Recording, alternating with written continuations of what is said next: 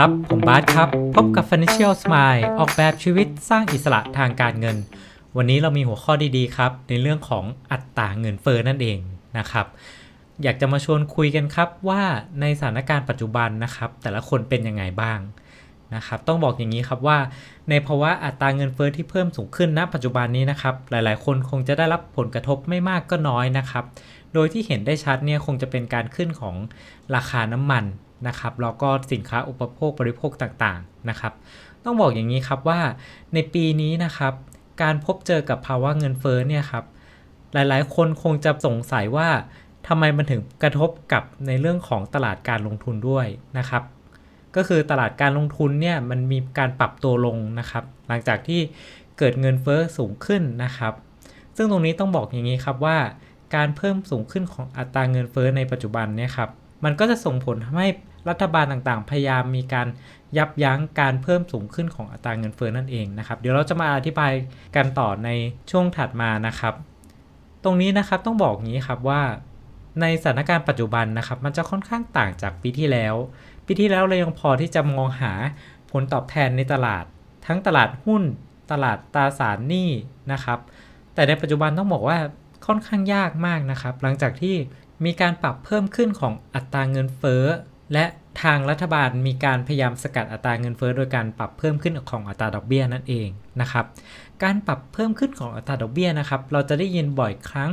ที่จะมาจากทางฝั่งของสหรัฐอเมริกาหรือทางเฟดนั่นเองนะครับ ซึ่งการปรับเพิ่มขึ้นของอัตราอัตราดอกเบี้ยเนี่ย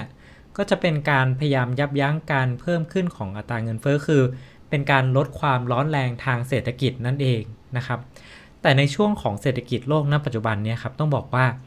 การเพิ่มขึ้นของอัตราเงินเฟ้อเนี่ยเป็นการเพิ่มความเสี่ยงให้กับตลาดด้วยเช่นกันนะครับ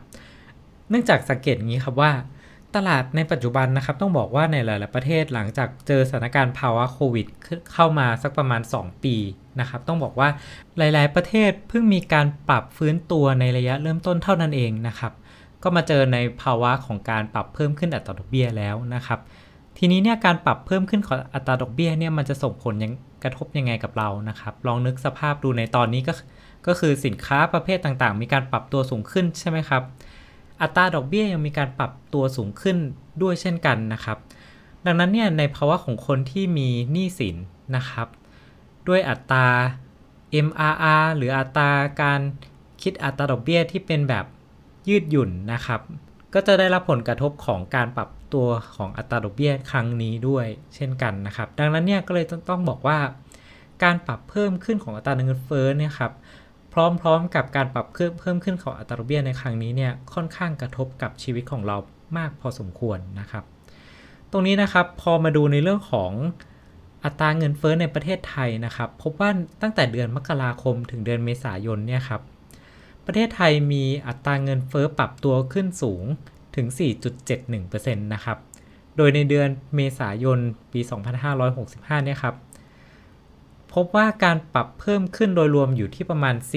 4.65% year on year นะครับ โดยสินค้าในกลุ่มพลังงานนะครับ ปรับตัวเพิ่มสูงขึ้น 21.07%แล้วก็กลุ่มสินค้าในกลุ่มประเภทอาหารนะครับ สูงขึ้น 4.83%นั่นเองนะครับ ต้องบอกว่า ต้นทุนในการใช้ชีวิตของเราเนี่ยครับปรับตัวสูงขึ้นค่อนข้างสูงนะครับ ดังนั้นเนี่ยในภาวะที่มีการปรับเพิ่มขึ้นของค่าใช้จ่ายนะครับ รวมถึงตลาดการลงทุนนี่ที่มีการปรับตัวลงนะครับจากการปรับเพิ่มขึ้นของอัตราเบี้ย เราจะมีการปรับพอร์ตอย่างไงนะครับ ในครั้งนี้เราจะมาชวนคุย และมีการตั้งคำถามกันว่า คุณเห็นด้วยกับในกลยุทธ์เหล่านี้หรือไม่นะครับ ทางเราได้มีการสรุปออกมาเป็นทั้งหมด 4 กลยุทธ์ดังนี้นะครับ อย่างแรกนะครับก็คือการปรับลดสัดส่วนหุ้น หรือสินทรัพย์ที่มีความเสี่ยงสูง ต้องบอกอย่างนี้ครับว่าสินทรัพย์ที่มีความเสี่ยงสูงนะครับ มักจะมีความเปราะบางกับนโยบายทางเศรษฐกิจนะครับ เพราะว่าหลาย ๆ สินทรัพย์ที่มีความเสี่ยงสูงเนี่ยก็มักจะมีการเทรดในค่า PE หรือราคาในระดับราคาที่สูง กว่าปกตินะครับ เนื่องจากว่าจะมีการคาดหวังผลตอบแทนหรือผลกำไรในอนาคตที่สูงนะครับ ดังนั้นเนี่ยนโยบายต่างๆเนี่ยถ้าออกมามีการยับยั้งความร้อนแรงทางเศรษฐกิจลงนะครับ ก็จะเป็นตัวที่ทำให้กลุ่มหุ้นดังกล่าวนะครับ มีโอกาสปรับตัวลงได้สูงนะครับ โดยเฉพาะกลุ่มหุ้นที่เป็นในลักษณะของกลุ่มเทคโนโลยีนั่นเองนะครับ ดังนั้นเนี่ยต้องบอกงี้ครับว่าการปรับเพิ่มขึ้นของอัตราดอกเบี้ย ที่มีผลกระทบต่อตลาดหุ้นเนี่ยจะเป็นในลักษณะของการโยกย้ายเงินนะครับ โดยนักลงทุนส่วนใหญ่เนี่ยมักจะมีการโยกย้ายเงิน เพื่อไปลงทุนหาผลตอบแทนที่สูงกว่า บนความเสี่ยงที่ต่ำนะครับ การเกิดภาวะแบบนี้นะครับมันทำให้มีเงินไหลออกจากสินทรัพย์เสี่ยงนะครับไปหาสินทรัพย์ที่มีความเสี่ยงต่ำกว่า และผลตอบแทนที่สูงกว่านั่นเองนะครับ ต่อมานะครับกลยุทธ์ที่ 2 คือการเพิ่มสัดส่วนทองคำนะครับต้องบอกอย่างนี้ครับว่าทองคำเนี่ยถือว่าเป็นสินทรัพย์ที่สามารถชดเชย หรือว่าสามารถที่ให้ผลตอบแทนได้ ในภาวะของอัตราเงินเฟ้อนั่นเองนะครับ เนื่องจากว่านักลงทุนส่วนใหญ่เนี่ยจะมองหาสินทรัพย์ที่ไม่เสื่อมมูลค่านะครับ และทองคำนี่เองนะครับที่ ถือว่าเป็นสินทรัพย์หลักทรัพย์ที่ได้รับการยอมรับมาเป็นระยะเวลานานนะครับ โดยธนาคารต่างๆ ทั่วโลกนะครับ ก็จะมีการซื้อทองคำนะครับ เก็บไว้เป็นเงินทุนสำรองระหว่างประเทศนั่นเองนะครับ ต่อมาข้อที่ 3 ก็คือ แบ่งเงินไปถือสินทรัพย์หมุนเวียนนะครับ ประเภทความเสี่ยงต่ำนะครับ อย่างเช่นกองทุนตราสารหนี้ระยะสั้นนะครับ โดยเฉพาะกองทุนที่ถือเป็นในลักษณะของตราสารหนี้รัฐบาล นะครับหรือเป็นพันธบัตรรัฐบาลนั่นเองนะครับ ซึ่งถึงแม้นะครับว่าผลตอบแทนของกลุ่ม กองทุนตราสารหนี้ระยะสั้นเหล่านี้นะครับมักจะให้ผลตอบแทนในระดับที่ค่อนข้างต่ำนะครับแต่กลยุทธ์การแบ่งเงินมาถือสินทรัพย์หมุนเวียนเหล่านี้นะครับ ก็เพื่อเป็นการพักเงินนะครับเพื่อรอจังหวะการกลับเข้าไปสะสมหุ้นที่ต่ำกว่ามูลค่าที่แท้จริงนั่นเองนะครับ ดังนั้น จึงต้องบอกว่ากลยุทธ์ที่3เนี่ยจะเป็นกลยุทธ์ที่เราเก็บเงินพักเงินไว้ก่อนนะครับ เพื่อมีการรอจังหวะนำเงินไปลงทุนในสินทรัพย์ที่เสี่ยงในจังหวะที่เราได้ของถูกนั่นเองนะครับ ต่อมาข้อ4นะครับคือการกระจายความเสี่ยงนะครับ แน่นอนนะครับว่ากลยุทธ์ในช่วงนี้เนี่ยต้องบอกว่าการกระจายความเสี่ยงถือว่าเป็นเป็นสิ่งที่สำคัญนะครับ สรุปนะครับ งต้องบอกว่าปีนี้เป็นคงเป็นปีที่ยากอีกปีหนึ่งนะครับ ในการที่เราจะลงทุนในสินทรัพย์เสี่ยงนะครับ แต่ก็ไม่ใช่ว่าเราควรที่จะมีการถอนเงินมาเก็บเป็นเงินออมทรัพย์ธรรมดานะครับ เนื่องจากว่าเงินออมทรัพย์ธรรมดาเนี่ยผลตอบแทนเราก็ไม่สามารถที่จะชนะความเสี่ยงได้นะครับ ดังนั้นเนี่ยเราควรที่จะมองหาสินทรัพย์อื่นที่ให้ผลตอบแทนที่สูง ที่สามารถชนะอัตราเงินเฟ้อได้นะครับ โดยทั้งนี้ทั้งนั้นเนี่ยเราพบว่าอัตราเงินเฟ้อนะครับ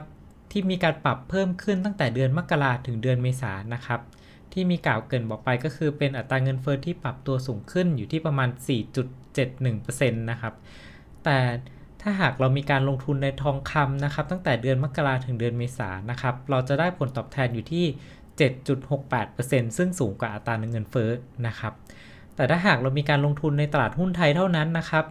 เราจะพบว่าภาพรวมของตลาดหุ้นไทยนะครับ มีการปรับเพิ่มขึ้นเพียง 0.59%เท่านั้นเองนะครับ ต้องบอกอย่างนี้ครับว่า ถึงแม้เราจะเจอในภาวะของเงินเฟ้อนะครับ แต่ก็ไม่ใช่ว่าเราควรที่จะมีการ